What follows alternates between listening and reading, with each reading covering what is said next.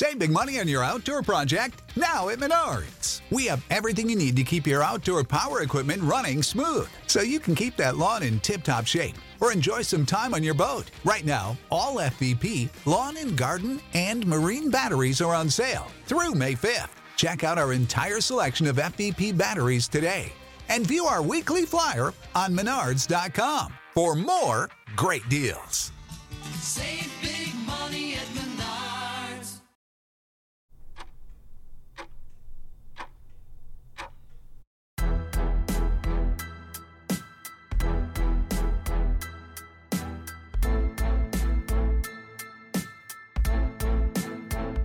Graham said, Sincere Christians can disagree about the details of scripture and theology.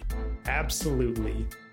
And I'm glad he let us know because that's what we're about to be doing. Um, welcome in. This is Religionless Christianity. I'm your host, Spencer, and this is my beautiful wife, Nikki. Hi. She's not that short. She just has a new chair today. So, um, the podcast, as always, is going to be going through some readjustments, not in the way we do the podcast, just in our little studio here. You guys know that we're in a dinky little studio and we keep trying to find the best way to rearrange it. This is the best we found, but it's not great. So we're going to keep on working it. So uh, if you stick around with us, it might look, might sound a little bit different in the future, but um, this is religionless Christianity. And, you know, we don't always debate and discuss theology here on this show, but that's what we're doing today. Typically, we're just trying to help Christians live a Christian life in this secular world. And, um, but today it will be a theology day, and that's okay because Billy Graham said so. So we're holding on to Billy Graham here. Um, so today, as always, we're going to be looking at the news of the week, going through some news stories. I think there was there was a lot of good news stories. We probably have more news stories than we normally get to, but there was just a lot of good ones that I was interested in, and even had to leave some uh, off the episode. There was just too much going on, but we'll be discussing the news, and then um, we'll be diving into our Bible topic, which is sort of the conclusion. We've been talking about these two books for Calvinism and against Calvinism, looking at the arguments for and against. We've been looking at that the last two weeks. You can find those episodes on the channel. This week, we're going to kind of give a summation of what those arguments were and then just how we feel about them. Um, this isn't going to be some, you know, definitive stance on, you know, this is what we believe and we'll always believe it and we'll defend it to the death. This is just going to be today, as best we understand it, this makes sense to us. So that's what it's going to be. Uh, I will warn you guys. Uh, I typed up a lot of notes for this episode. Nikki equals my notes with just scripture. so I'm going to do my best to rein her in here. And this isn't just going to be No, that's because I'm more like scripture time. this is about scripture and not my opinion. So nobody can say you're twisting the word. No, Oh, I'm just say it. reading it. I'm we're not twisting it. twisting it. We already know we're twisting scripture. We're taking it out of context. We get it. I Um, wrote too much I'm context. just kidding, That's but- why I have so many pages. we get it. This is a touchy subject, and and that's why we're saying this isn't some.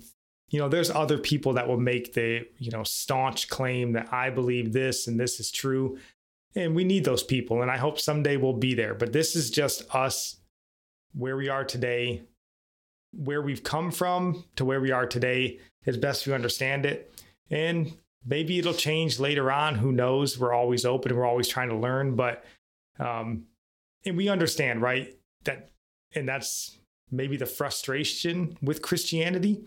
Um, there is a right. There is a I was gonna say there is a right Maybe to we'll Christianity, change. but it Hmm. is amazing how two people can read the exact same verse and go, "No, it says this," and the other one goes, "No, it says this," and you're like, "Oh, no, it," you know. So it's frustrating, right? And we get it. So whatever we say, there's going to be a handful of people that go, "Ah, you're screwing it up," another handful are going to go, "Ah, that's great," right? So we're not trying to upset anybody. Um, and I know as soon as you throw out the Calvinism word, you know, people's eyes roll back in their head and things come out and all sorts of stuff. But All that's what we're I talking say about. is that I don't. I wouldn't even call anyone a Calvinist or not. It's just, do you believe this scripture like as it is? Yes or no? Yeah, so that's what we're going to be talking about in our Bible topic today. But before we get to the news and to the Bible topic, is there anything you would like to say? I had something I was going to bring up and I can't remember. That's awesome. do you have anything? Any prayer requests? Prayer requests. Um, I don't know. Keep praying for my uncle. I know my aunt is um he's living with my aunt and yeah, he needs um he needs help. Um mentally all around um you know cuz he was locked up in prison for several years. So um pray for her for wisdom on how to care for him, someone who needs help who doesn't want help and just that readjusting um, into the real world after being in prison for over a decade. So, all the things that come with that and the old ways wanting to return, and he's not saved. So, it's just a really hard situation. So, yeah, please pray for peace for my aunt and for wisdom. Yeah. Yeah, and then the only one I can really think of, we have asked you guys to pray for a young man named Josiah. Uh, a couple weeks ago, maybe he just got out of jail, and he had reached out to us through another friend that he met a girl who was wanting to get her life right with the Lord. I believe her name is Sarah.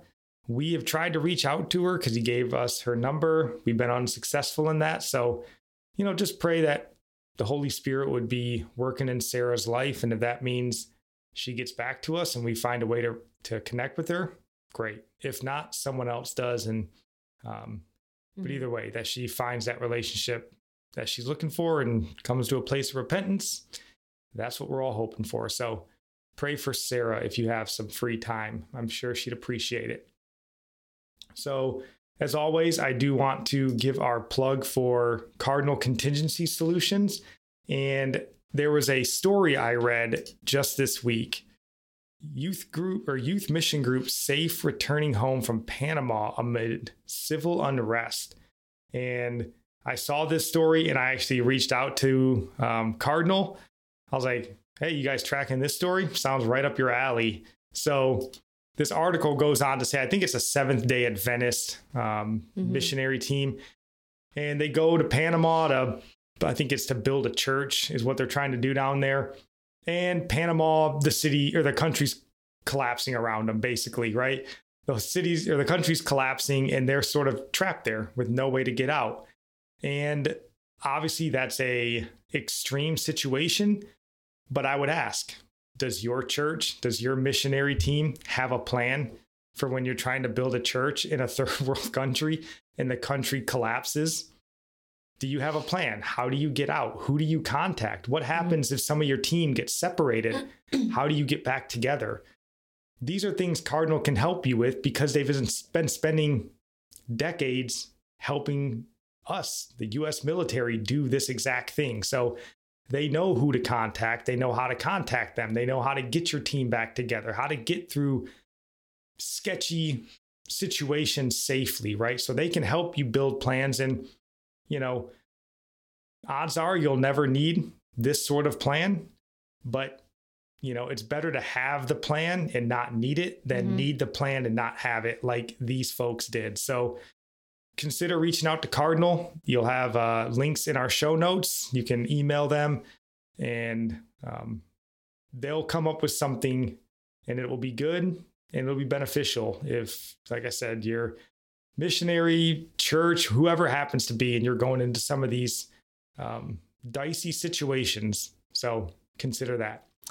As also, we are proud members of the Christian podcast community and over 55, I believe, podcasts on there. You can see a couple here um, Doctrine Matters, 1618. This is that podcast with the missionary um, who's actually out in the field, I believe, doing his thing for the Lord. So, a lot of good podcasts on there.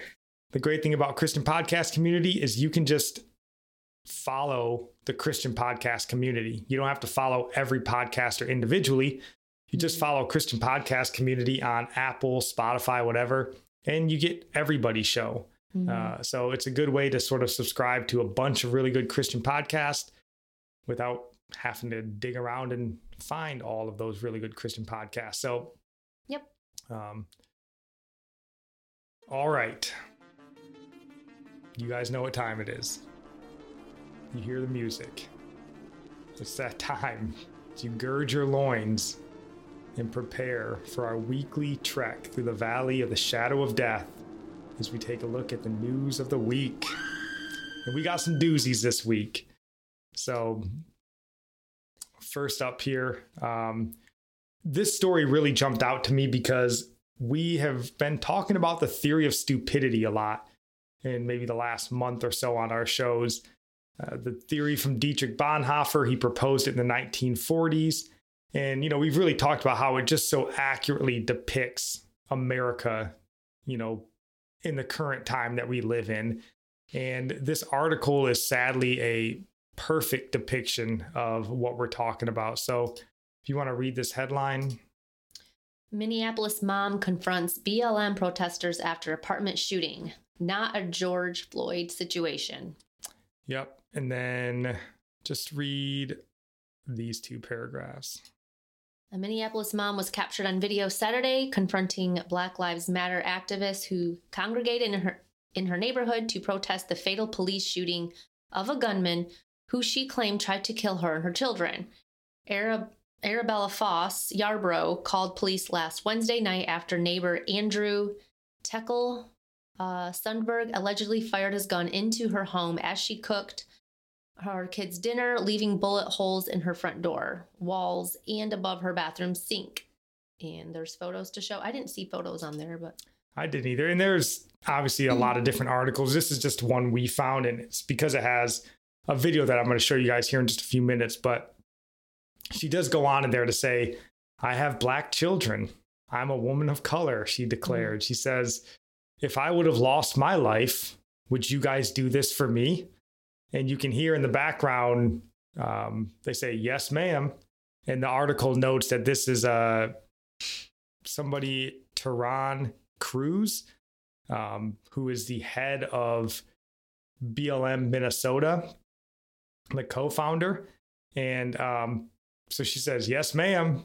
But of course, they wouldn't have done this for her, right? We know that because experience in history tells us they wouldn't have done this it's only because a police shot because the the police killed a black man. But yeah, like they don't actually care much about black life, as this mom articulated. Um, because she says in there, as she's yelling at them, she said, if you cared about him, you would have been here while he was still alive, which makes sense, right? He was obviously struggling. yeah. You don't just get to this point where you're shooting through someone's door when you're doing perfectly well.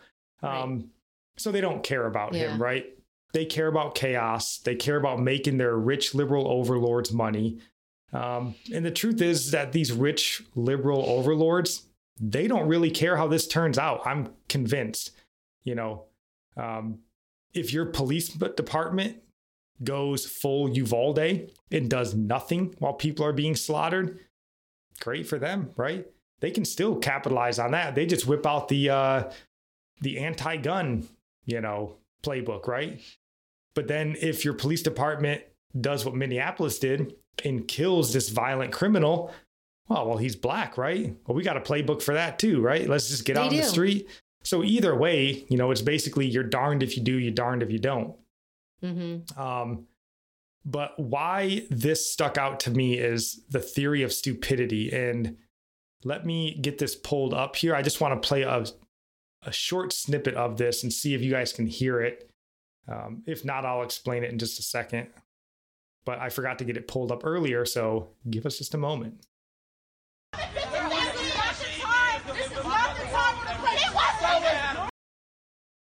Okay, there's a lot going on there. So I don't know if you could hear that, but if you were paying close attention or you watched this on your own, she's yelling at them and you can hear somebody faintly in the background and they say, This is not the time or the place. I'm pretty sure is what they say. This is not the time. This is not the place.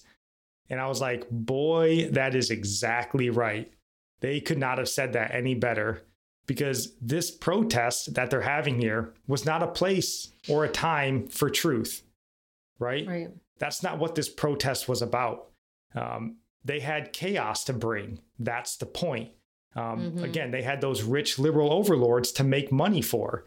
Um, so, again, truth be darned, she's out there saying, if you cared about him, you would have been here when he was alive. She's saying, I'm black. She even goes on to explain this is not a George Floyd moment. George Floyd was unarmed. He's she names a bunch yeah. of other people. This guy was shooting through my door when my children were sitting here trying to eat. And they're going, now's not the time for all your facts and logic. So she's going to teach her kids the truth, though, and they're not going to get caught up in it. Right. And what's interesting is I would guess this lady would have been on their side because she names all the protests. She names quite a few, I think like four or five. Maybe like she's she's, aware of of them, Yeah. you know, I don't know. but she sees that like, hey, you guys are doing something that's not the same as what happened in these other instances. And it's just so telling when they say, this is not the time. This is not the place for People get together for a cause and they don't even know what it's all about. And it's funny, like, Black lives only matter to them after they're killed by a cop. Right. This is a very specific circumstance, right? And the truth of the circumstances don't matter. Right. And this is why it's the theory of stupidity. If you guys remember that episode, we talked frequently about the idea of, you know, it's not maliciousness, it's stupidity, and not stupidity in the way of IQ.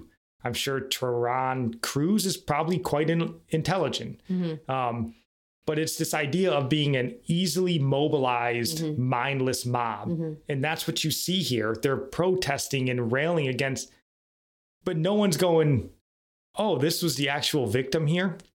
And she even makes note in this story, and you read some of the other ones, that this guy was kind of a nuisance and sort of, you know, a lot to deal with. Like there were signs that he was kind of a lot to deal with, right? And so it's just such a telling story. Um, we've talked about it. So I just saw this and I thought, boy, I don't know that you can make a better case for the theory of stupidity. They're really just BLM as a whole, but this one in particular, because you've got the actual victim standing there saying, you guys got this wrong. And they go, Right. yeah, we don't want to hear that right now. We got, you know, cops to harass, don't you see? So just crazy. Um, do you have any last thoughts on this story in particular? No, we don't need to spend more. Yeah, I just think I'm always like, let's move on, please. it's just shame on these protesters, first off, but more shame on Satan's children for organizing them. Because, I mean, on, honestly, like if something like this happened in my community, I don't even know how I would be mobilized that quickly. But these people, Satan's children that are organizing all of this, I mean, they get these people out at the turn of a, you know, a hat, right? Or a drop of a hat, right? Like they're something happens, they immediately got a protest going on. You're like, what are these people doing? Where they do they even come from? I think most of them don't, don't even know what happened. They're just there. Yeah. Was there a cop involved? Hey, let's get out there and march. Yeah. Well, don't you know? I'm Who's sure. that crazy lady yelling? Oh, she's the victim. Get her out of here. Right. No time for that. So just shameful. Shame on them, but perfectly illustrates the theory of stupidity. So, uh, the next couple stories, I believe, are going to be you know, kind of from the Christian world, if you will, um, or stuff that's really just more particular to Christians, I think that we should care about. So, this first one here, well, this isn't technically Christian, but everyone should care about it. They just don't. But do you want to read this headline, honey? What pregnancy and childbirth do to the bodies of young girls. And then just this first paragraph. Um, after the account, a 10 year old Ohio girl crossing state lines to get an abortion drew national attention last week. Some prominent opponents of abortion suggested that child the child should have carried her pregnancy to term. Oh, man. Who are the prominent opponents? Who are they talking about? Well, there were some, yeah, I'm sure. Are Who- they who naming them? That part I think is irrelevant. um, because this is like, this is what the pro death cult needed. This Yeah. is what they were hoping for. This, they're trying to make this story. I don't know if you've been tracking this. I've heard this story or seen this headline about the 10 year old rape victim a dozen times in the last week. And they're trying to make this the crux of the entire abortion discussion. You know, they don't want to talk about what Roe versus Wade really is. They want to have you laser focused on a 10 year old rape victim who was going to be forced, if it happened during this new era, to give birth, right? But I just want to show you this to remind you or not let this dissuade you um, that this has never been what Roe versus Wade is about. Um, you know, they just want abortion on demand up to, and in some of these people's cases, even after birth. Um, they're perfectly okay with that. Yeah, Um, weird. After the baby's out of your body, okay, now we know for sure that baby is not your body. It is separated. You can't claim my body, my choice. like, No, but you know, again, Satan's been a murderer since the beginning. We know that his children They do what he does. are okay with death, right? They're okay with murder, and um, this story here, like they're just clinging to whatever is the most heinous story that they can find, the Yeah. most heinous scenario they can find. And if you remember this, just going back right after Roe versus Wade was overturned, all of the headlines and stories were about 13 year old girls that were raped and having to give birth. I don't, you don't know if you were tracking this. I mean, we do because we put the notes together and stuff. But there was a lot of people that had this talking point. The 13 year old. Well, what do you think about a 13 year old? You know, all these news outlets get their their sources from the same place, Yeah, right? They get all their talking points. But and I don't know if this was the case, but shortly after that, if you guys remember, we talked about Kathy Barnette. Mhm. She was the Pennsylvania Senate candidate who almost won. She was the byproduct of a 13 year old rape victim whose mother chose life, wound up having a young lady who grew up to be very intelligent, almost won the Senate seat in Pennsylvania. So they had that story come out and they went, okay, so the 13 year old rape victim story doesn't really work anymore. Kathy Barnette blew that up. Let's go find something more heinous, right? Yeah, well, how common is a 10 year old? it's not common. And that's the point, right? This is a complete outlier. And what they're trying to do is make the Roe versus Wade argument be basically specifically for this 10 year old girl scenario. Like somehow, if Roe versus Wade is done away with, all 10 year old rape victims will be forced to give birth, even if they die and it destroys Why they try body. to convince people that's what it means? This has nothing to do with Roe versus Wade. No, because again, Satan's children have no problem lying.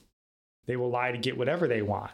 They're perfectly comfortable with that. And everything about Roe versus Wade, everything about pro abortion, pro choice, pro death, whatever you want to call it, it's all lies, right? Yeah. And they lie to themselves, maybe to the point where they believe it, but they're certainly aware, at least when they start, that they're lying. Uh, it's a fetus. A fetus isn't a baby. You know, it's a clump of cells, right? They know they're lying. But again, Satan's children have no problem with lying. They have no problem with death. So they just say what they need to say to get to where they want to get. if you repeat it enough, people believe it. And they certainly have believed it enough. So just be aware this story's out there. Again, as Christians, we can't stick our head in the sand, but this is a complete outlier. Um, this is not what the Roe versus Wade argument is. And even with Roe versus Wade being overturned, th- there's not just a rampant, um, you know, amount of, or there's just not some large amount of, you know, conservatives, Republican, whatever you want to call them, that are going to be sitting around forcing every 10 year old girl to give birth when it could kill her and destroy her. Like, it's a complete ridiculous statement, but they want you to be fearful that somehow overturning Roe versus Wade is what this means. It's not. Just be aware of it. If this girl or the another story likes this, you know, we may find a girl who was born to a 10 year old mom. Well, they're going to have to ditch this one. And Especially like, in other countries, though, where they do marry kids off really young. yeah. I mean, I'm sure. I'm sure it's happened. Yeah. Uh, but just again, you know, it's just something that I've seen a lot of, you know, and it's just, it's funny because it was always the 13. And I even responded to family members and responded, you know, to people on Twitter that were like, oh, you want to force a 13 year old, uh, or even on TikTok specifically, do you want to force a 13 year old to get or to have a baby? And I remember responding, going, boy, I wonder what Kathy Barnette would say to that. And of course, they never responded, right? Because they're like, who's that? What? The lady that was born to a 13 year old rape victim? You know, you could Yeah. probably hear the BLM protesters in the back being like, now is not the time. Now is not the place for that truthful statement there. Yeah. Trying to make a statement here, don't you understand? So, um, just craziness. But that's the secular side of the house. That's the satanic side of the house. You expect them to be liars and the truth is not in them. We understand that. It gets even more frustrating when it comes into our own wheelhouse here in the, the faithful, um, if you want to call them that. I would hesitate to call them that. But we got this story here from Yahoo. If you want to read this headline, honey. What the Bible actually says about abortion may surprise you. Oh, yes. Oh boy. All right. Is that paragraph there? Uh, yeah. In the days since the Supreme Court overturned Roe v. Wade, which has established the constitutional right to an abortion, some Christians have cited the Bible to argue why this decision should either be celebrated or lamented. But here's the problem this 2,000 year old text says nothing about abortion. There you have it. The Bible never uses the word abortion. So, what more do you need to see? Like, this is the new Jesus never said homosexual. This is that argument, right? They're just reframing it here. so, you know, the Bible never said the word abortion. Never mind the fact that the word abortion didn't even really exist until like the 1500s, but it wasn't in the Bible. So they don't care about so it. Christians apparently. need to be quiet. Um, yeah. Ugh. So this is just the same as the Jesus never said homosexual argument was insane. This also is an insane argument, but it's gaining steam. Um, again, if you're paying attention to the news, you've seen this version or something similar to this quite frequently. Um, so if you haven't seen it, I would, again, why we're bringing it up, you're probably going to see it or hear about it. You know, just like, oh, well, did Jesus ever say homosexual? You're going to have somebody come up and be like, oh, yeah, well, show me in the Bible where it says you can't have an abortion. And you're going to be like, oh, my goodness. Okay. So uh, the author says, let me see if I can find it in here. Uh, yeah, says, in other words, the Bible was written in a world in which abortion was practiced and viewed with nuance. Oh, yes, the nuance. You know, those ancient Jews were even more nuanced on the topic than our blockheaded Supreme Court justices and conservative Republicans. Um, you know, and that's true, right? The Bible, it does speak of abortion in a sense. Um, they tend to call it child sacrifice, and Yeah. they do speak to it of sacrificing to Moloch. You can go to Leviticus 18:2, where it says, "You shall not give any of your offspring to offering them to Moloch." Uh, maybe this Bible professor overlooked Leviticus 18:2. Who am I to say? Um, but it does, like she says, there was some nuance there. Maybe It's I don't know. sacrifice, and that's a lot. That's what abortion is. It's sacrificing for your own um, situation or your your life that you want. Or Yes, you're absolutely sacrificing your because again, they'll go to the ectopic or whatever it's called, Ectopic. ectopic pregnancy, the one or two percent complete outlier, and go, oh well, do you want to give birth to a dead baby? Okay, sure. Let's give abortions for all ectopic pregnancies. Fine. Well, let's legalize abortion for 10 year old girls and ectopic pregnancies and then ban everything else. See if they're willing to take that argument. I guarantee you the answer is no, because it's not about those, right? Those are outliers that any doctor, any state with any sort of rationale is going to be supportive of. But um, the verse that they always go to, they always seem to go to this. They really only have one verse to cling to, and it's the verse in Exodus 21. Uh, Exodus 21, verse 22, um, or is my Bible. I have an ESV. The headline on it is The Great Right to Abortion. Um, is how it's outlined. In the, it's not outlined like that. Um, The great right. yeah, so let's hear what God, um, through Moses, spoke, right? Uh, with the Holy Spirit inspired Moses to speak. He says, If men fight and hurt a woman with child so that she gives birth prematurely, yet no harm follows, he shall surely be punished accordingly as the woman's husband imposes on him, and he shall pay as the judge determines. There it is, folks. Thus says the Lord. The great abortion argument in the Bible. is right there. You just heard it. I mean, what could you possibly say against that? Hmm. I mean, please email us. I mean, So they're using that verse. that's the verse. That is, um, and the argument usually goes this way. You know, the Bible claims that the life of the mother is separate from that of the child, and therefore the mother's life is more valuable. Um, but so, what does the Bible actually say, right? Um, let me see if I can just pull it up here. Go to my little uh, BibleGateway.com.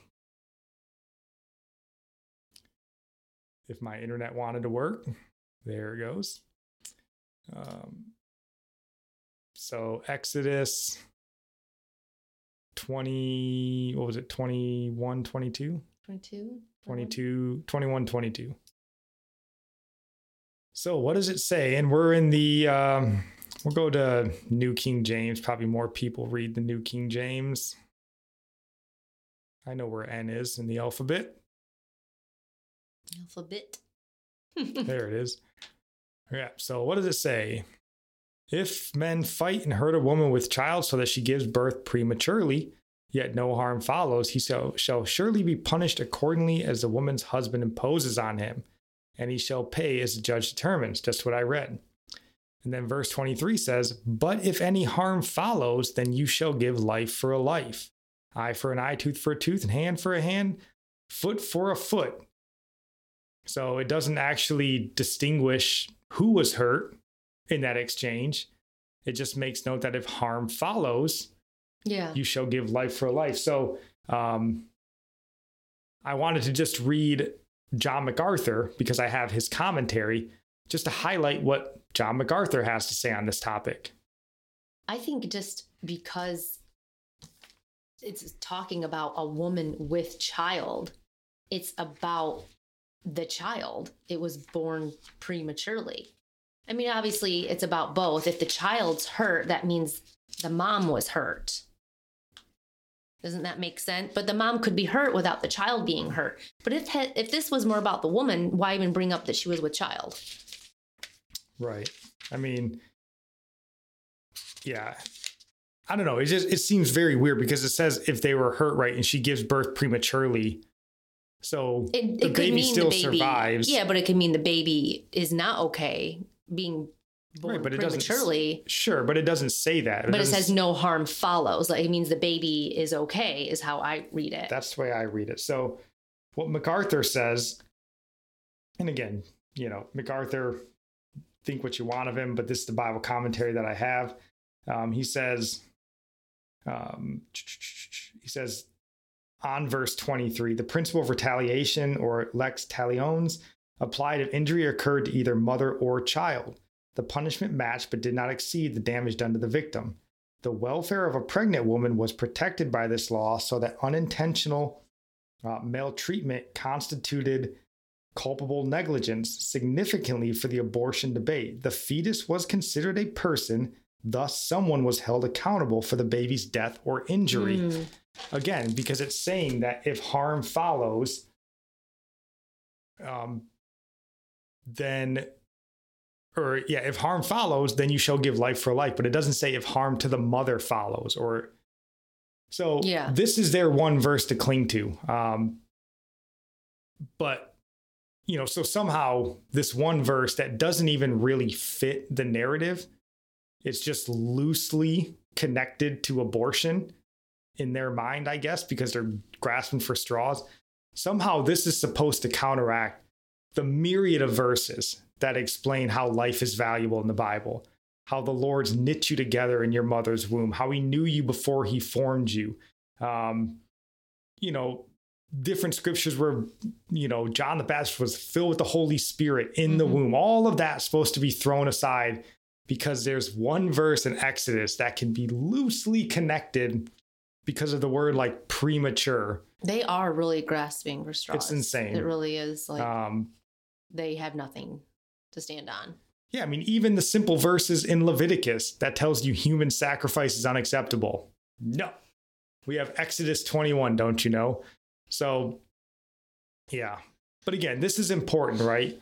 Um, and I think this is important. And you see this sort of stuff a lot because this is what it looks like. And we've talked about this a lot.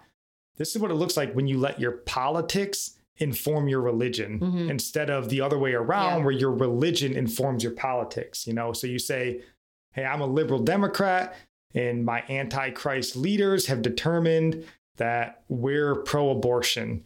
Um, you know, so let me just go into the Bible and see what I can scrounge around and find that looks like it's loosely connected to abortion.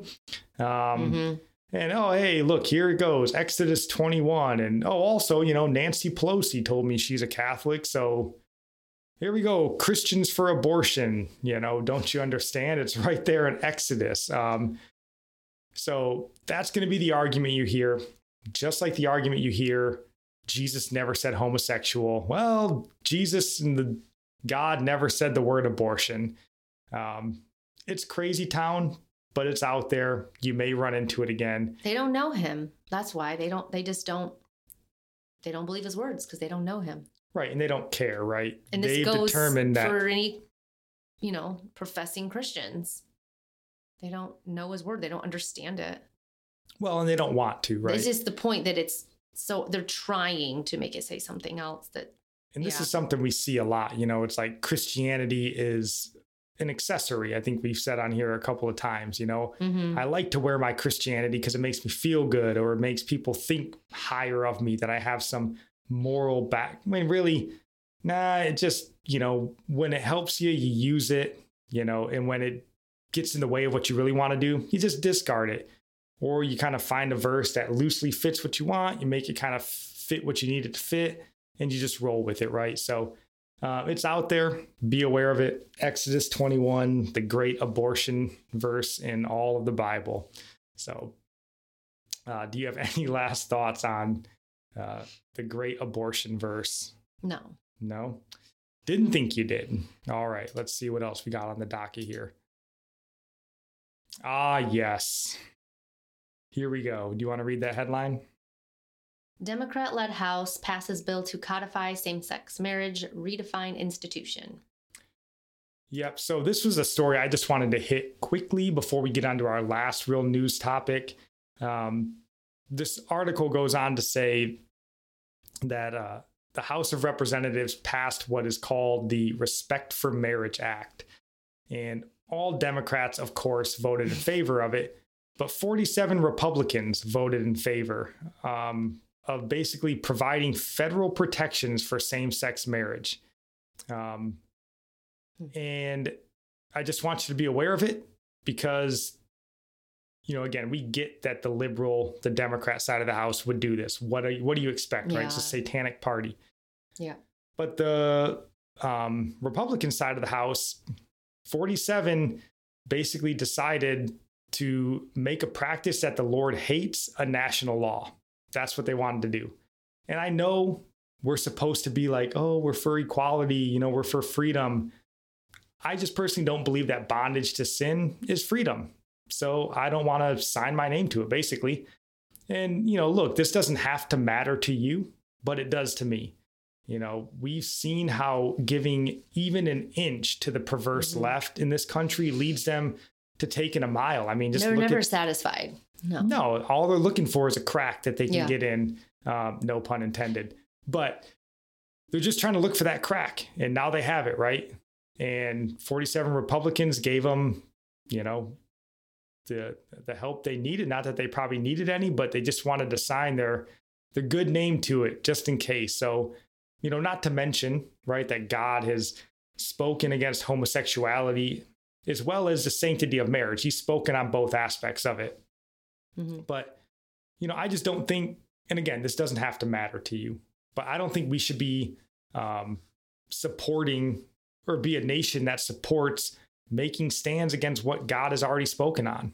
Mhm. Um, because Yeah. I think I was just gonna say it, they call it the respect for marriage, but where did you get your idea of marriage from? right, it's a destruction of marriage act. Yeah. is what it is. And I just think, you know, because we're on this show constantly trying to like, hey, we need to, you know, pray for our leaders and try to get this nation back on track and adhere to these Christian values. That's why our show exists, right? How can Christians sort of wade through this murky mire that we're in? But it's just disingenuous to ask God, you know, to put his hand back on this nation know. you know, ask for God's help, ask for his favor in this nation, while at the same time telling him we don't really care what he thinks. You It know, really is a God, you need shame. to get with the times, don't you know? God bless us even in our sin. Like that doesn't glorify God. No. So, you know, we're sitting here and I I would bet, you know, they said the funny thing is the entire Utah delegation of representatives voted in favor of same-sex marriage. They're all Mormons. Yeah, that's weird. Nobody is more pro traditional marriage than Mormons, and yet every one of the representatives sold them out. And yet we're supposed to be sitting here like, Lord, please, you know, bless this nation once again. And he's looking down and like, for what? Right? Like, why? So it's just, it's disingenuous. And I get it, right? We're supposed to be the freedom, you know, let everybody do it. Yeah, I'm kind of tired with that. Uh, I want us to be a righteous nation. I want us to get right with God. There's no freedom apart from God.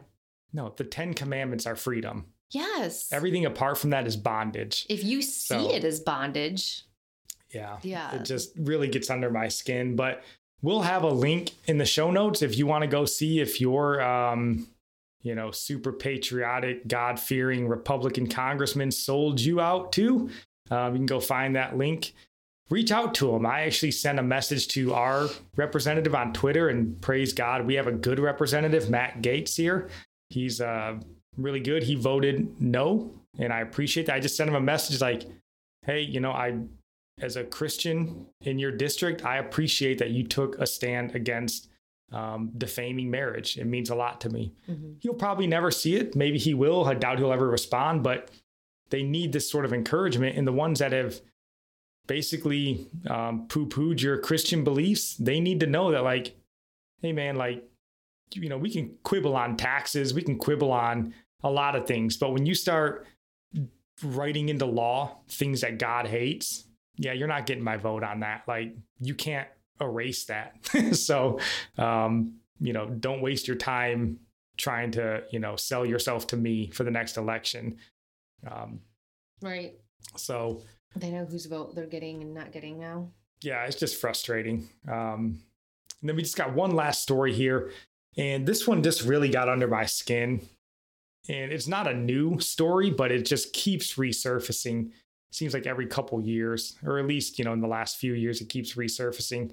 Um, and when I found this story, and I think maybe this is why it got under my skin so much, it was the front page, you know, centerpiece story on today's Christianity.com. And I was like, goodness gracious. This was from 2019. No. So What? this story is recent.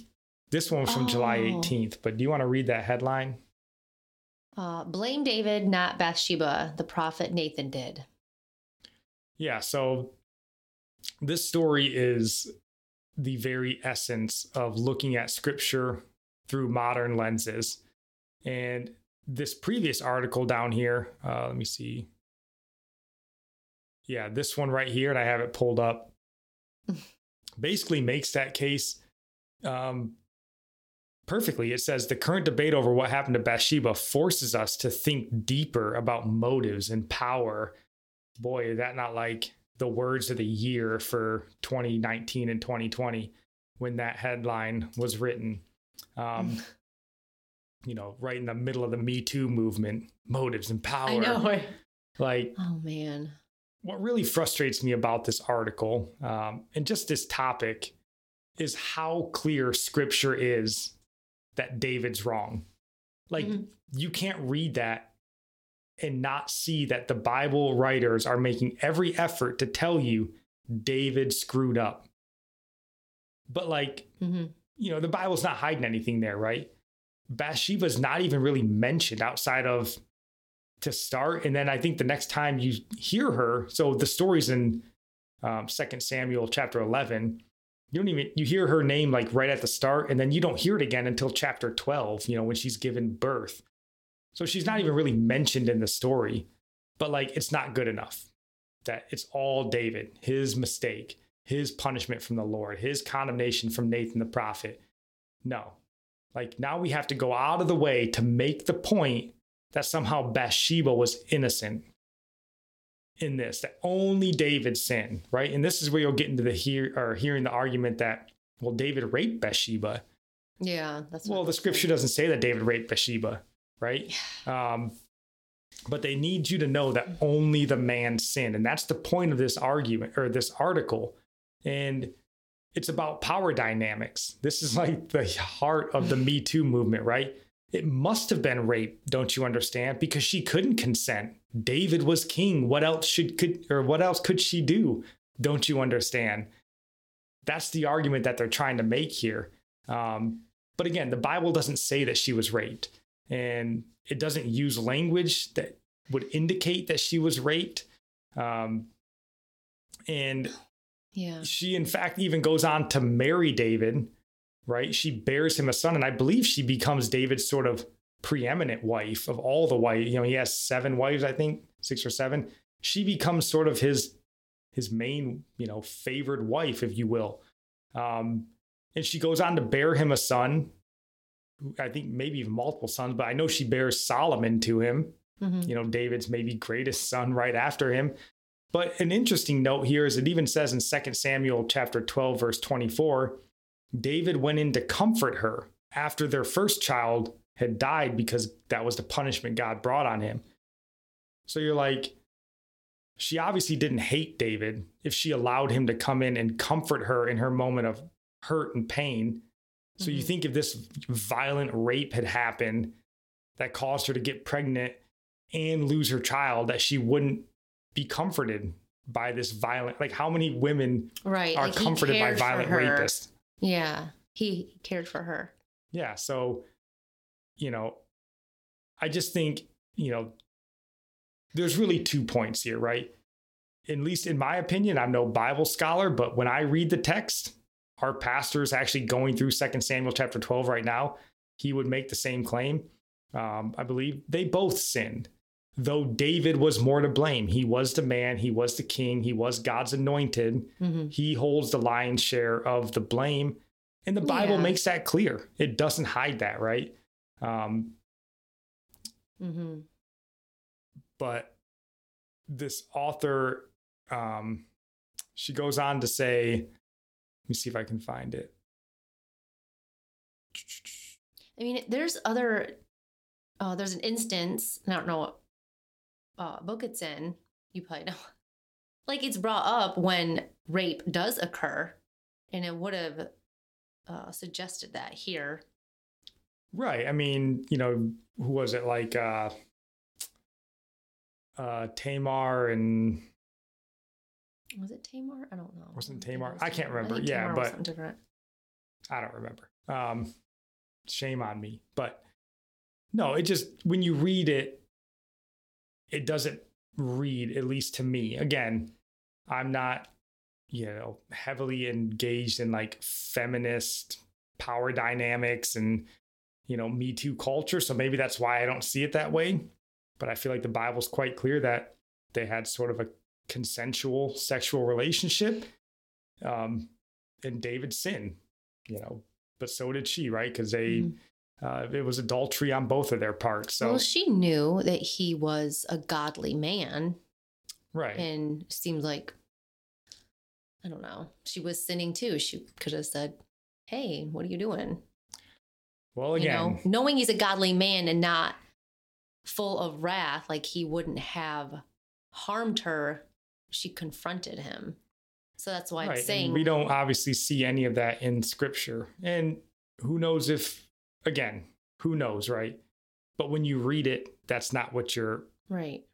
I think you have to read it with an agenda Yeah, to come yeah. out with that idea. Um, but the author goes on in here and she says, The ongoing debate about this story shows the importance of returning to a text again and again, attending to its details, and remaining open to the possibility that we have missed or misconstrued something. So basically, she's saying whatever new modern sense of liberal morality is popular in the day, we need to apply it to any scripture and see where it will fit, like Exodus 21. Uh, so, you know, in our Me Too culture, right? David and Bathsheba is an easy one. You got the king, you got the the beautiful maiden who what else can she do, right? Um, but I think more than that, I think it's a very important point for them to keep attacking this story. Because um, again, nowhere in the story is, you know, blame placed on Bathsheba. It doesn't exist in the story. Nobody does that. But somehow they're reading into that somebody's doing that. Um, you know, and what the point I think they're missing, one of the points here is that, in fact, God cares far more for women than modern feminists do. Um, he takes care of them far better than modern feminists do. Um, but they've come to this story, and what, in my opinion, one of the reasons why they're attacking this story um, is they have to make Christianity sexist. Much like we've talked Oh, about when they're racializing Jesus, they have to make it sexist. They've got to make it racist. They've got to make it It's bigoted. an attack on God, usually. I mean, that's that's what it is. It really is. If it's an attack on scripture or they're seeing something else going on that they read into it, Yeah, it's an attack on the character of God.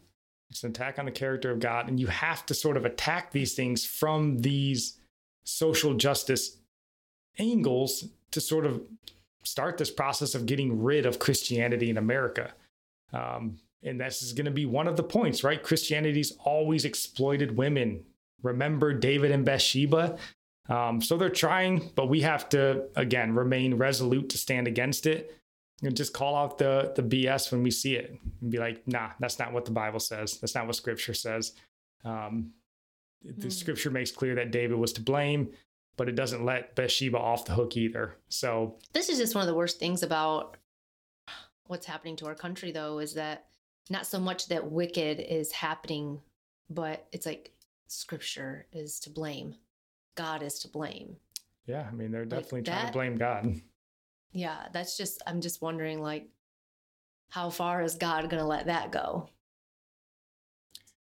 Well, you know, who knows, right? Because we're doing everything we can to stir him up from his uh from his throne to come down and uh, I don't know, smite us, I guess. We're doing everything we can. So maybe this is just one more step in that direction. It is one more step. I mean, know. we know, we see the signs, So, we just don't know when. do you have any last thoughts on any of the news stories, David and Bathsheba, anything like that before we roll into our Bible topic? Let's get into the topic. All right, you guys, get up, stretch your legs, maybe go grab some lunch. Can I? Uh, Oh. Nikki's about to read through the entire Old Testament worth of verses here. no, I'm not. I'm just kidding. So- too long. Um, oh, you know what? I wanted to pull up this website. Uh, I'm not going to be able to find it. Uh, it'll be on the screen. I just won't have it pulled up right now. But all right. So this is our final week looking at arguments for and against Calvinism. So the first week, you know, two weeks ago, we looked at arguments against Calvinism, and we did that on purpose. You know, we've made it known here that as we've grown spiritually, we've been leaning more towards the whatever you want to call it, Reform, Calvinist, who knows, right? But that side of the house um, theologically. So we thought, let's look at the arguments against first. So we did that two weeks ago. Last week, we looked at arguments for Calvinism. And then this week, as I said, we're not going to be giving our definite, set in stones, never going to change again beliefs, but just what makes sense to us. And we're going to be looking at, you know, sort of the the tulip again. We're going to give kind of a summary, quick overview of what those points were for both sides, and then just give our thoughts on it. Right? Why do we think the way we think? Um, so again, we'd like to hear from you guys. Keep in mind if you're trying to go down some deep rabbit trail in theology, we may not be the right people for you. We'll do our best to engage with you. Um, but again, this is just our our thoughts and our feelings. And we're to, you know, reserve the right to change later in life if we need to and walk back what we say later in life if we need to. If we learn more, corrected more, the Holy Spirit speaks more.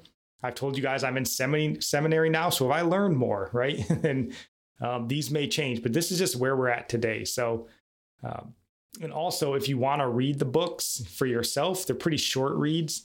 Uh, we'll have affiliate links down in the show notes. You can go check those out. Those will help the channel out, and I would certainly appreciate it. But um, yeah, so we're just gonna be walking through the tulip again quickly, as quickly as we can, and then once we're done with the tulip, we're gonna kind of give our thoughts, what we think is pertinent about each one, where we kind of stand, what makes sense to us, and then just um, maybe just some interesting points. Or you know, Nikki's got forty-seven verses to read off to you guys um, as well. So, one last note before we dive into this, um, because we do have uh, a brother on YouTube that has reached out, and you know, and he mentioned, you know, Arminianism and Calvinism. They're not the only two um, soteriologies out there, right? And he brought up provisional provisionalism, I believe is what it's called, traditionalism. And that was Leighton Flowers site, right? Yes. So we went okay. to the website that he looked at, and I only want to bring it up just to kind of poke him because I thought it was funny. Uh, no malice, just just for fun. But uh, we may look at provisionalism deeper in future episodes. Um, I'd so like to. Definitely, I'm interested. I would too, because I think probably for most of our life, you know, we probably lined up pretty closely with a lot of that. I would think. So who knows? Maybe we do still. It's like we know what it But- is. We just didn't have a name for it. I swear, in the last three years, the amount of words that I've learned is just overwhelming. But um, so if that interests you and you're you want to hear more about that, or at least our point of view on it, you know, make sure you're subscribed, following whatever platform you're on. But so, as I mentioned, um, the website it's Leighton Flowers, I think is his website. It's called Soteriology 101, and I was just kind of perusing on there, looking around at what what the website was. Beautifully devi- designed website, really nice website. Um, but if you go under the about section, they give you a rundown of what the provide, I think is their acronym, like TULIP, they use provide for provisionalism. Mhm. And if you scroll down just a little bit past that, there's a lot of comments in there. But right near the top, one of the comments, I can't remember the, the gentleman's name, but they say it a lot in there. But at the very end, they say, or they're talking about Calvinists using the New American Standard Bible. And why was that?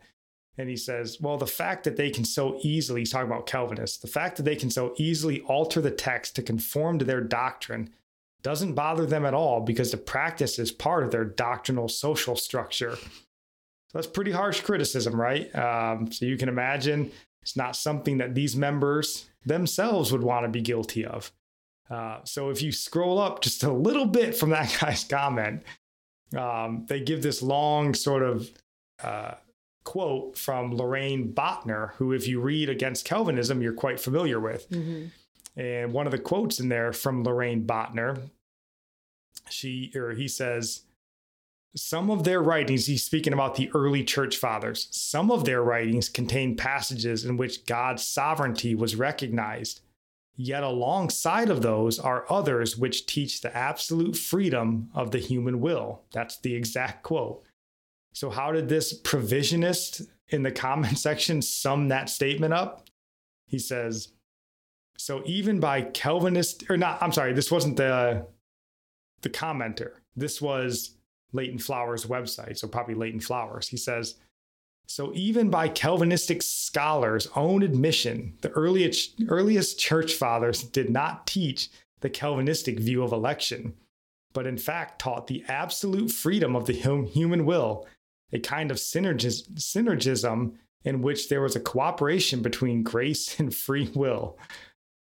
So I was like, didn't they just sort of take that exact phrasing like out of context? They just sort of did away with the Mhm. first sentence. And it just made me chuckle, right? I'm not placing any blame here. Everybody's guilty of, you know, doing this sort of stuff. yeah. And a commenter is not, you know, whatever. But it was just funny because he was, you know, mentioned this website. And I go and look and they're like, Calvinists, they twist everything. It's part of who they are. And I look and I'm like, isn't this sort of exactly what you guys are doing here? But uh, who knows? Maybe you're not supposed to notice that. So just a little bit funny there, not trying to make anybody upset. All right. On to Tulip, though. Now to really make people upset, because we're talking about Calvinism. So, uh, T in the Tulip obviously stands for total depravity. Um, so, I'm going to read the arguments against Calvinism quickly, and Nikki will read the arguments for Calvinism. Oh, I'll So, down a page In for that. in the Against Calvinism book, the author, Roger Olson, sort of makes the point that Arminians, they don't really disagree generally on the T or the P. So total depravity and perseverance or perseverance of the saints. So I don't really have anything to offer up there. So do you want to just read the for Calvinism argument? I'm reading from here to here. Uh, Reading yes. Okay. Total depravity is often misunderstood as understood in Ref- Reformation theology. It does not mean that each of us has committed every possible sin or that everyone is equally depraved in terms of outward actions. What it does mean is that everyone is equally guilty and condemned, and that there is no aspect of our existence that is unscathed or open to God's grace. No less than our bodies and desires, our mind, heart, and will are under the command of sin and death. The total in total depravity refers to its extensiveness, not intensiveness. That is, to the all encompassing scope of our fallenness. Yep. So, um, again, the Arminian point of view, at least according to Roger Olson, they're fairly okay with that. He says, um, and the we mentioned in the for Calvinism episode, so I'll mention it again here. He says it's worth noting, and he says Calvin's point is crucial here that when he's speaking of the um, the bondage of the will or total depravity, it is in relation to sin, not to God's sovereignty. So basically, our wills are bound to sin, and that you know that's what we choose apart from the Holy Spirit. We will always choose sin apart from the Holy Spirit. So um, that's the T for the U, unconditional election. Um, he says, let me see if I can find it here. Yeah, he kind of makes an argument that election is illogical if it's completely unconditional. So what he says here is uh, he says, Herein lies another problem. Like all Calvinists, Boettner states that God's choice of people to elect is absolutely unconditional. It has nothing to do with anything God sees in the one he elects. And then he says down here, so it is with Boettner's explanation that God doesn't choose arbitrarily, but also doesn't choose based on anything special about the persons he chooses. And then he makes note there is no third alternative. It has to be arbitrary if it's absolutely unconditional. So that's the against Calvinism argument. Um, it's illogical if it's just unconditional without any sort of pretense. He didn't pick you for any specific reason. So Okay. you want to read the for Well, you have a Calvinism argument? Here, here, and here. Sorry, reading here to here. Just there to there. Oh, the smaller one? Okay. Yeah. Everyone who takes the Bible seriously must believe in election in some sense. It is a prominent theme throughout Scripture. The real difference, especially between Arminianism and Calvinism, emerges over whether the elect are chosen unto faith or in view of their faith. In other words, is election unconditional or conditional? Can you see anything else? No. Yeah. So um, he also, you know, because the point that they make in against Calvinism a lot is reprobation. So do you want to read on page 57 about reprobation? Just, I think, up there. The other side of election is reprobation, God's decision not to save some. In passages already cited, especially Romans 9, God is said to be free to choose and to reject, to save and to harden, to make out of the same lump one vessel for honorable use and another for dishonorable use. Romans 9:21. Yep. So basically, you know, in the vein of reprobation, you know, he's making the claim that God isn't choosing some to go to hell, which is what the Arminian would argue. You know, that if God is choosing to elect some, he's also choosing to send some to hell. He's saying God isn't choosing people to go to hell, but rather everyone is choosing hell Yeah. for themselves, and God is just mercifully choosing to save some. We're So- saved from the bondage of our will.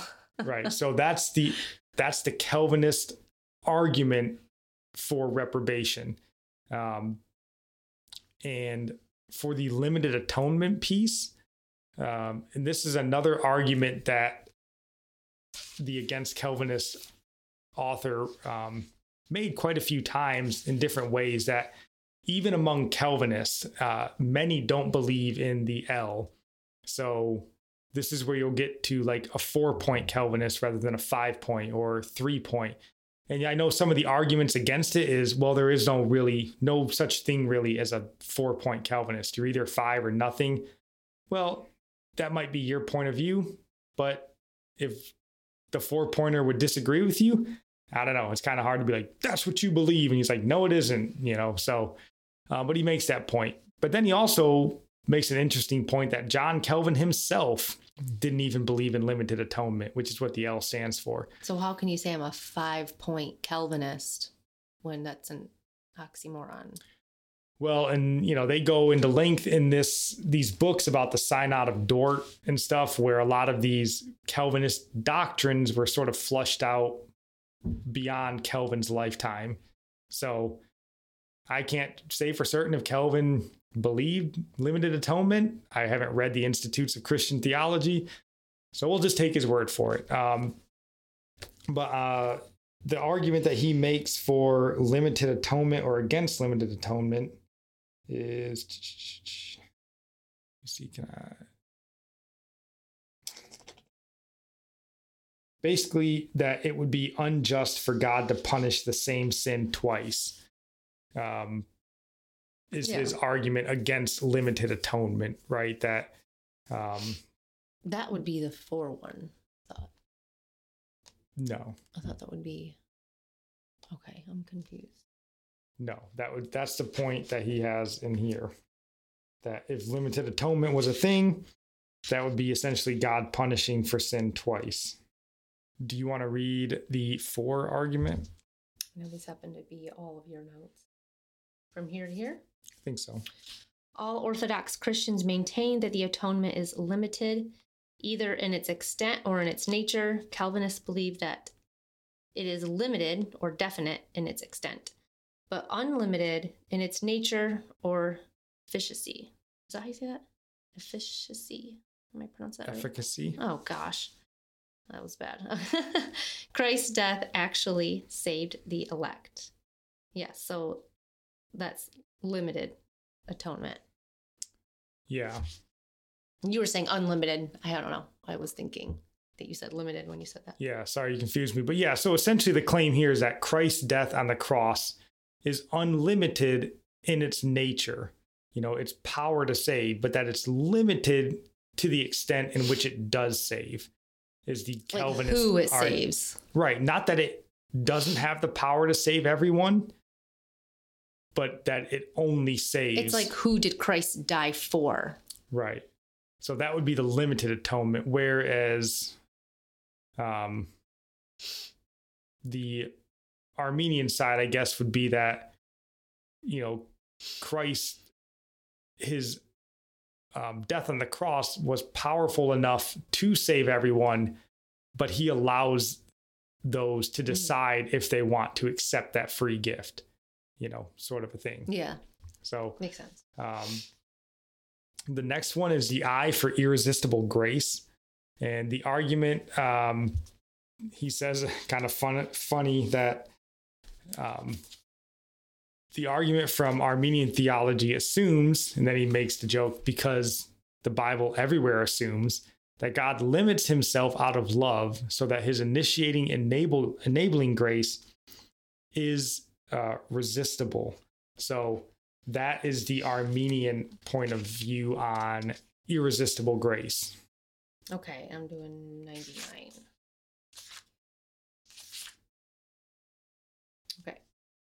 Chosen in Christ from all eternity, we are called effectually to Christ in time.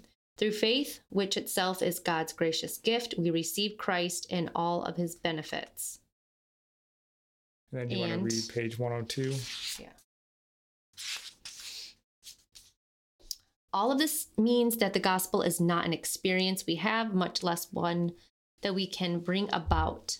It is an announcement that creates faith in the Redeemer who makes it. It comes to us from the outside. It creates new experiences and inner transformation that yields good works. But the gospel itself and the Spirit's effectual calling through that gospel remain distinct from anything done by us or within us. The gospel is God's life-giving word, creating a new world out of nothing. Romans 4, 16 through 17, 1 Peter 1, verses 23 and 25. Yeah, so basically, irresistible grace from the Calvinist point of view says that God's grace unto salvation cannot be resisted by those whom he calls, um, that they would call the elect, right? Whereas the Arminian point of view will say that God's grace is all powerful to save, but God has chosen to limit himself so men have their free will. That's their the countering arguments there. So uh, that's for the I, and then for the P here, perseverance of the or perseverance of the saints or preservation of the saints. They'll say sometimes. And again, the Arminian side of the house seemed again the author said they really had no disagreements there. So if you want to just read page one fifteen, yeah, Let us recall the golden chain with which we begin this chapter, and those whom he predestined, he also called, and those whom he called, he also justified, and those whom he justified, he also glorified. Romans 8 30. Paul does not say merely that some of those whom he predestined, called, and justified will also be glorified. In fact, he even puts glorification in the past tense as well, stressing its certainty for all of the elect. Yep. So, sort of like Hmm. God's irresistible grace, you know, those whom he elects, God will ensure, you know, through his grace and the power that they persevere unto the end. Um, so, if you're God's elect, you will never fall away, basically. So, Well, that yeah. is the tulip arguments for and against Calvinism. Um, and again, you may disagree on some of these. We're just using the arguments from the books here. So if you've got better arguments or something like that, we'd love to hear from you in the comments. Um, send us an email, review, whatever happens to be. Come find us on social media. We'd be happy to hear from you guys. So just looking back on these, um, the total depravity, again, if neither of the camps really have any disagreement on that, we don't either. Um, I think the Bible, I feel like, is quite clear. You know, it's hard to argue, at least to me, the idea that we are dead in our trespasses and sins. That seems pretty clear that we're dead in our sins. You can't raise yourself to new life when you're dead. You need someone else to raise you. Um, Just like in the sense to me. beginning when God created Adam and he was dust. Um, that's what we are. We're going to return to dust. And God breathed life into Adam. Adam had nothing to do with that life. Um, and I think it's very uh, symbolic of us being born again. The Holy Spirit, like wind, blows where it wishes. Um, you don't know who's going to be born again. Just you had no control over your first birth. And just same with those born of the Spirit. Yeah, and I think, you know, the idea of total depravity makes sense to me, but I do think it can get lost in the idea if your thought process is, well, I don't do all the wicked things in the world, right? Like, Right. if that's your thought of total depravity, then this may be um, difficult for you, I guess. But if you're coming at it from where I believe scripture comes at it from, that, and like the author's note, it's not the intensity of our sin, but it's the, the extensiveness of our sin. Well, God is restraining a lot. Right. It's And- because of his mercy that we all don't become Sodom and Gomorrah. Yeah. So on the T, sounds like we don't really have a disagreement with the Arminians here, which is fine. It makes sense to me, the total depravity. But on to the U, the unconditional election. This, the U and the I is probably that is probably where most people have an issue with um, Calvinism, the unconditional election. I think a limited atonement. I think all three of them. Well, yeah, Yeah. the U, the L, the I, you know, in some varying form, there's Calvinists that hold or don't hold to, you know, all of those. So, and I guess they all, and as we mentioned in the previous episode, they have to go in this order, I guess.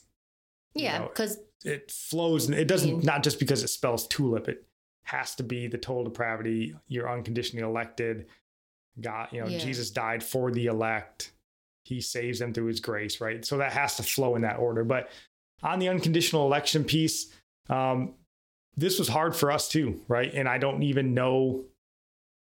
This is one we're still sort. At least, I'll just speak for me. It's still one that I'm working through. I agree with it to an extent, but the problem is, is you get, you always get drug into um, sort of like the hyper Calvinist camp whenever you start talking about you know elect and god's foreknowledge and predestination. They're like you know you always get drug into that camp of like oh well if i drop this pencil on the floor then then god made me do it right? And like all these sort of nonsensical arguments. And but i think and again everyone else is going to feel differently. And that's what's so frustrating about reading the bible with other christians and stuff because you read things. And we've even had this discussion about John chapter 6, right?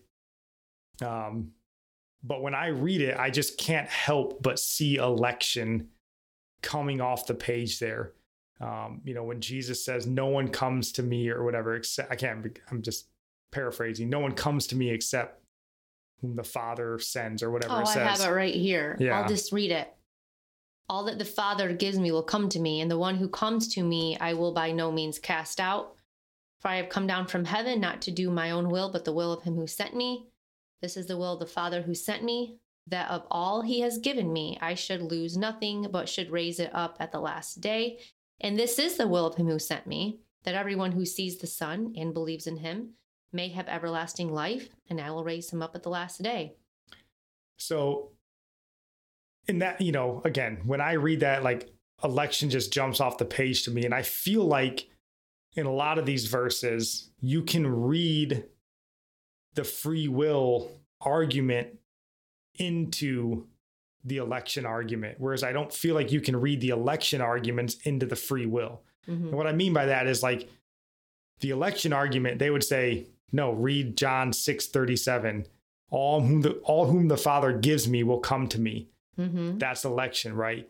But then they go, well, what about this verse where it says, um, Well, right after that is the Acts one. well, I'll get to that one in a second, but you know, e- earlier in John, or maybe even later, it talks about you know, um, all those who call on the name. I can't remember the exact verse. Uh, let me see if I can pull it I know up. I have some John 10. Uh, I'll just try to pull it up here because I'm gonna butcher it, and it's gonna sound Yeah. maybe it'll sound better than if I actually just mumble mouth through it. Um, What? uh, Sound better. let me see. Uh, yeah, so John, I think maybe I'm just grabbing one here. 35. You know, I'm the bread of the life. He who comes to me shall never hunger, um, and he who what chapter is this? and he who believes in me shall never thirst. I feel like you can read in the argument that, like, yes, everyone who calls on the name of the Lord will be saved. That makes sense. Well, who calls on the name of the Lord? Oh, the elect.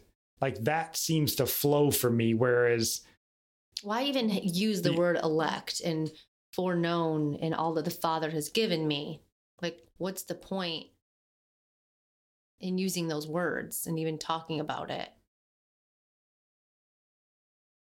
yeah, We're well, supposed to disregard it. and again, this is kind of another topic that, at least, and again, I don't know enough about Calvinism to say I'm a Calvinist, but understanding at least this beginner level of it, I remember all the times reading through Romans and John, and you'd come to these verses and you'd be like, oh, great. Like we're talking about, you know, you can see on the board behind us, Romans 8 29, right? For whom he foreknew, he also predestined. I remember struggling with those verses. It makes more sense when you come at it from the unconditional election. You just read and go, oh, it means what it says. And it's unconditional because it what we're dead in our sins while we were sinners Christ died for us. God chose to save us even though there was nothing in us that deserved it. That's what the unconditional part means. Like it's not just election. It's unconditional election. The election on its own people have a problem with. But Right, which is funny 'cause were election- elected for no reason in ourselves. And I guess that would be maybe a discussion to have. Like, do people just outright disagree with all election, or where does your level of agreement on election end? Um, and there's also a, you know, and I've never heard one, and maybe it's because I haven't looked, but maybe a more deeper discussion on what does God's foreknowledge mean? Like, what is that? Because, you know, that's what they're going to. And the author here even makes the case that well, if it's just unconditional, right? He didn't use anything to justify his picking, then it's illogical. Well, that's because maybe we don't understand God's foreknowledge, and- or maybe I just don't understand it. Please help me out, right? You know, let me know. But Well, that has to do with like who are the lost sheep? Like when when if we're foreknown, when did we become lost? Is the question. Why are we the lost sheep? We're already his sheep, but we're the lost sheep. And over here it says, well, he says, Jesus, well, I am saying, I wrote in my notes here, Jesus will not lose any that the Father has given him. And I said, the elect are lost among the tares, which I need to read that. Nikki's So- favorite verse, she's going to get it in today. Well, I think it's the best one. I think if you just take that as it is, and Jesus even explains it, I mean, you're a Calvinist if you believe that parable. So Ephesians 1 4, just as he chose us in him before the foundation of the world, that we should be holy and without blame before him in love, having predestined us to adoption as sons by Jesus Christ to himself, according to the good pleasure of his will. And then he came to seek and to save that which was lost. Luke, um, oh, that one doesn't go with it. I'm, I got my notes a little mixed up. Yeah, and then the John six thirty seven. I read that. Um, and then another election one, Acts thirteen forty eight. When the Gentiles heard this, the gospel, they were glad and glorified the word of the Lord. And as many as had been appointed to eternal life believed. And that's the thing too, because we've had, you know, our brother on YouTube, you know, they would disagree about that verse being, you know, a Calvinist doctrine verse. But again, and you know, to each his own, right? But when I read that, I just can't help but read it a, di- a different way, right? I can't help but read that, and then somehow it means 180 degrees from what it says. Um, is it about a number like god just wants a certain number in this I don't group know. And a certain number in that group because jesus says things like i have sheep um like in other flocks and we need to go to them. Like he already knows where they are. And if it's about a number being saved why not just cause everybody to be saved all at once and nobody else no more generations be born? You got your number of gentiles fulfilled. Why go on? But it's because we are scattered throughout generations that aren't even born yet. Well, and that's another part or another point that, at least for the Calvinist side of things and the election side of things, I find easier to understand, right? Because something that, you know, take the, the gospel into all the nations, right? Preaching the gospel. But I always feel like one of the things that you run into with a more Arminian or probably even a provisionalism side of things with this free will is like, so all these other people had died before the gospel got there. So, right, what happens to them? But in the Calvinist argument, that's simple. Well, they the ones that needed to hear the gospel that were elected, they heard it. Mm-hmm. The gospel made it there when it needed to meet there, and it met those who it needed to meet. Well, people were saved were by saved. faith in the Old Testament. Right, because they had The gospel Believe. was preached. Right, but like so the Amazonian tribe, right, that nobody found until the 1800s. Okay, well they never heard the gospel then, right? Through their own free will, they never had the choice. Whereas in the Calvinist side of things, and this is just my elementary understanding, well, the reason they never heard is because they never heard, right? The God's timing. You know, he has sheep, but whatever that verse that But if he ain't gonna lose any of his sheep, he will send someone out there to make sure if there's one sheep in that tribe.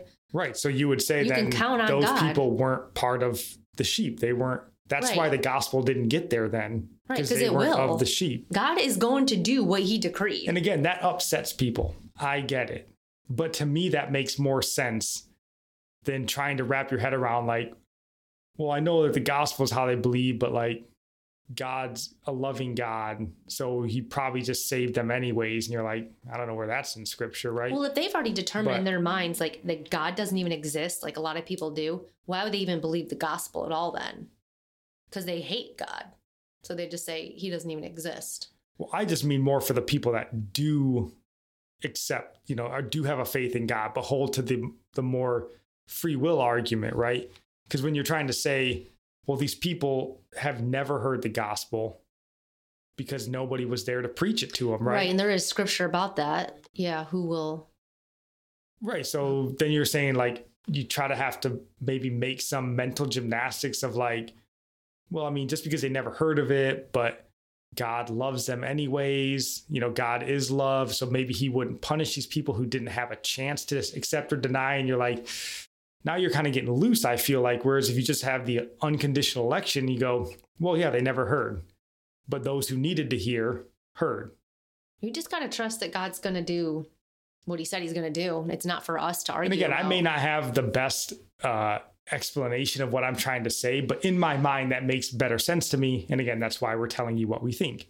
You may think we're idiots for what we think, but that's what we think. So, Well, I um, want to read this parable now because it's going to jump into the next thing. I can't skip over it because then I can't talk about my other stuff. okay. Okay, guys, I'm going to read this. I don't know how you can interpret it another way. Okay, so the parable of the wheat and the tares. So I'm going to read it all, and I'm going to read the part where Jesus actually explains what it all means. Matthew 13, verse 24.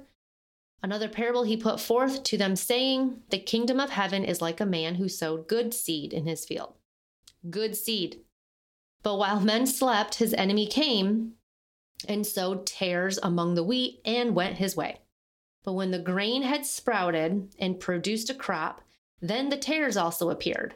So the servants of the owner came and said to him, Sir, do you not did you not sow good seed in your field? How then does it have tares? He said to them, An enemy has done this. The servant said to him, Do you want us then to go and gather them up? But he said, No, lest while you gather up the tares, you also uproot the wheat with them. Let both grow together until the harvest, and at the time of harvest I will say to the reapers, First gather together the tares and bind them in bundles to burn them, but gather the wheat into my barn. Then Jesus sent the multitude away and went into the house, and his disciples came to him, saying, Explain to us the parable of the tares of the field. He answered and said to them, He who sows the good seed is the Son of Man. The field is the world, the good seeds are the sons of the kingdom, but the tares are the sons of the wicked one. The enemy who sowed them is the devil. The harvest is the end of the age, and the reapers are the angels. Therefore, as the tares are gathered and burned in the fire, so it will be at the end of this age. The Son of Man will send out his angels, and they will gather out of his kingdom all things that offend and those who practice lawlessness, and will cast them into the furnace of fire. There will be wailing and gnashing of teeth. Then the righteous will shine forth as the sun in the kingdom of their Father. He who has ears to hear, let him hear. So, this this parable alone just tells us that not all people are God's elect. So God planted the wheat, devil planted the tares. The tares get burned up. Like, do you believe that? I don't know how else. Like Jesus says, this is this, this is this, this is this. Do you believe that? Do you believe the devil planted people somehow? There's just people that are God's, good seed. Well, and the Bible does speak of Satan's children. I mean, that's a term that is used. So Oh, they yes. Um, so Again- a verse for that too. And I'm sure that the people are going to come back and say, no, this is what it means. You just missed the context. Fine. I'm sure that there's going to come. But when Yeah. we read it, again, this makes more sense to our minds when we come at it from a, at least just an election predestination. It fits. It makes more sense to us than trying to finagle it back into a free will sort of argument. That just makes more Yeah. sense to us. So hold on, we're running long. So let's just Oh, maybe wow. get an extra point or two that you want to get in. I do. Let me read really I know, but we can't read all the scripture. So just get Okay, G- John 10. more. Uh, Okay. It's important. It goes 10. with it because you said some children of the devil. Okay. They belong to him. So Jesus said to the Pharisees, If God were your father, you would love me, for I proceeded forth and came from God. Nor have I come of myself, but he sent me. Why do you not understand my speech? Because you are not able to listen to my word. You are of your father, the devil, and the desires of your father you want to do. So he who is of God hears God's words. Therefore, you do not hear because you are not of God. And then verse 11, um, this is before I'm going backwards. I am the good shepherd. The good shepherd gives his life for the sheep, limit atonement. I am the good shepherd, and I know my sheep, and I am known by my own. As the Father knows me, even so I know the Father. I lay down my life for the sheep, limited atonement. Other sheep I have which are not of this fold, them also I must bring, and they will hear my voice, and there will be one flock and one shepherd. So he's just telling the Pharisees straight up, You don't hear because you are not of my sheep, you are of your father, the devil. This fits perfectly with the parable. Yeah. And again, when we read that with an idea of limited atonement, that Jesus died for his sheep, that fits. That makes sense. Mhm. Um, And he won't lose any. We have confidence when we share the gospel, like you have to share the gospel. When one of his sheep out in a crowd who has ears to hear, let him hear, when they hear the gospel, they believe it. They have faith right then. You Yeah. don't have to worry about convincing someone. The gospel is the power of salvation, not your convincing. There's no power in anything else but the gospel. So you don't have to worry about how how you have to explain it. Like maybe oh somebody else can explain it better. If you believe it, then say it. They'll Yeah. hear it and and they'll come alive. They won't be dead in their sins. They'll you know, just and it's funny because, you know, one of the arguments you'll hear a lot is that Calvinists, you know, they they don't do missions, they don't do they don't share the gospel. But again, for us, it's a much more freeing way to share the gospel because you don't have to do really anything other than share. You don't have to come up with clever clever arguments. You don't have to come up with, you know, a new way of an opener and, you know, combat every, you know, every question. sharing No, the gospel share shouldn't be a burden. and- yeah. God will move on their heart, you know, and He's already preparing their hearts your ahead of job is just to go and share. And yeah. um and that this will be my last point. If you want to make another point after this, that's Go fine. ahead. And this is not more a point of why we believe this way, but um, it's an argument that you hear a lot. And it's that Calvinism is sort of a, a dead theology, or again, it's a theology that doesn't do missions or it doesn't share the gospel, which in a sense is kind of frustrating and funny in America, where so many people that profess to be Christians of any stripe don't share the gospel, don't give, don't do missions, but yet somehow Calvinists are singled out. Um, it's probably even more shameful for somebody of a Arminian or provisionism mindset that doesn't do those things because they have nothing to fall back on, right? Other than their own disobedience. But, you know, uh, the book of First John tells us that one of the ways to know you're saved is that if you do what the Lord has commanded us. So you can say, well, a Calvinist is a is a dead religion because they don't do they don't share the gospel, they don't do missions, they don't take care of the needy because they just assume they're all good and God's going to get who he, who he wants or who he needs. Well, then you would say that person's not a Christian then Right. they're deceived. So they can call themselves a Calvinist, hyper Calvinist, whatever they want. But if they're not actually doing what the Lord's commanded, then they're not saved, regardless of what they call themselves. Right. So, you know, we don't go and share the gospel because we think that we need to save people. We go and share the gospel because we were told to share the gospel. You you do it because you're obedient, right? That's the reason we go. Um, either side of the house, whether you're a free will or an election, right? You go because you're told to go. Um, so the idea that somehow a hyper Calvinist disproves the Calvinist theology. No, you're trying to disprove a theology by an unsaved person. Right. That's the Right. wrong way to look at it, right? They're they're not saved. They're not doing what they're commanded, and that's one of the ways you know who's saved.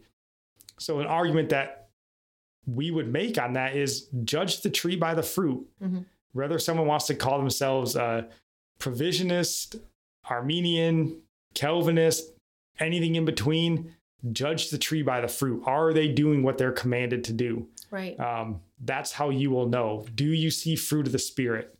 That's how you will know. If you don't, and they go, "Well, I'm a charismatic," what? No, you're not. Right? There's no fruit. There's no obedience. So you just probably like it's an accessory, right? What we talked about. So that's really my last point. Do you have No, any that's a good last point. thing that you want to say before we end this, so it's not two hours long? No, we can end there. And I mean, if people have questions, I mean, we can always make another. I'm sure this know. won't be the last time we talk about this topic. And again, we don't say this to try to poo poo anybody else's beliefs. This is what we believe, and this is why. And this is a very surface And I'm level. not saying I'm defending Calvinism. I'm just defending this is what scripture says. And I don't even say I'm a Calvinist because no, I I relate to Christ, not to Calvin. I'm right. a And Christian. This is where you fall back on the Charles Spurgeon quote, right? He says, if somebody asks me um, if I'm a Calvinist, I tell them, no, I'm a Christian. But if you ask me, do I adhere to the doctrines of grace that Calvin espoused? Then yes. Yeah. That's what he would say. I'm not bearing Calvin's name. I'm bearing Christ's name. right. So anytime you slap a name on this stuff, it gets a little murky, yeah. but you can't discount it, right? That's what it's called. Um, and again, we're still learning these things. So we may learn more or get better understanding of what irresistible grace is and may go, eh, well, you know, I don't necessarily agree with that wholeheartedly. Who knows where it goes? But today, this makes more sense to us. And this makes reading the Bible easier. It makes understanding Jesus, understanding God and the kingdom of heaven easier. Um, whereas before, it took a lot of, you know, like I said, you read Romans 8 29, and you're just like, oh, I, okay, sure, whatever, predestined. I don't know how that even fits or works, but let's just move along. This now, you can just read it and go, yeah, praise God, right? He foreknew me and I was predestined, right? Um, yeah, so it just makes more sense to us. Again, this isn't attacking anybody else's faith or understanding. We get that this upsets a lot of people. It's not our intention, but we just want you to know where we stand after reading these books in the last couple years of our growth. So we'd love to hear from you guys. Um, but I'll be honest, if the accusation is, you know, your faith is dead, you know, whatever happens to be, probably not going to respond. So um, we hope this didn't, you know, burn any bridges. We're still the same uh, religionless Christianity podcast that we've always been, for better or worse. But that's all we have. Oh, we do have our sermon recommendation. We do want to get that out of the way here. We got a good one. It's a short one here. So it comes from a church that we've mentioned to you guys a few times, the Cross Church. And it's this video right here. Got a great name ice cream, iPhones, and heroin for your kids. Um, so he's talking about ethics in parenting. And it's a short nine minute video. Um, just it's a good thought exercise, I Mhm. think, with he what he brings up there. And um, give it a listen. I think you guys will enjoy it. Um, don't be scared off by the heroin for kids. Uh, he means well. So that's all we got. We'll be back on Monday with our daily devotionals and then coming back next Saturday, um, doing this thing again, seeing who's left after we dared utter that Christian curse word No. called Calvinism. Don't forget, we're It doesn't matter. We're part of the body of Christ and we're called to love the brethren. That's another um, commandment. So let's not be hateful toward one another. Yeah, quit hating on us. All right. God bless.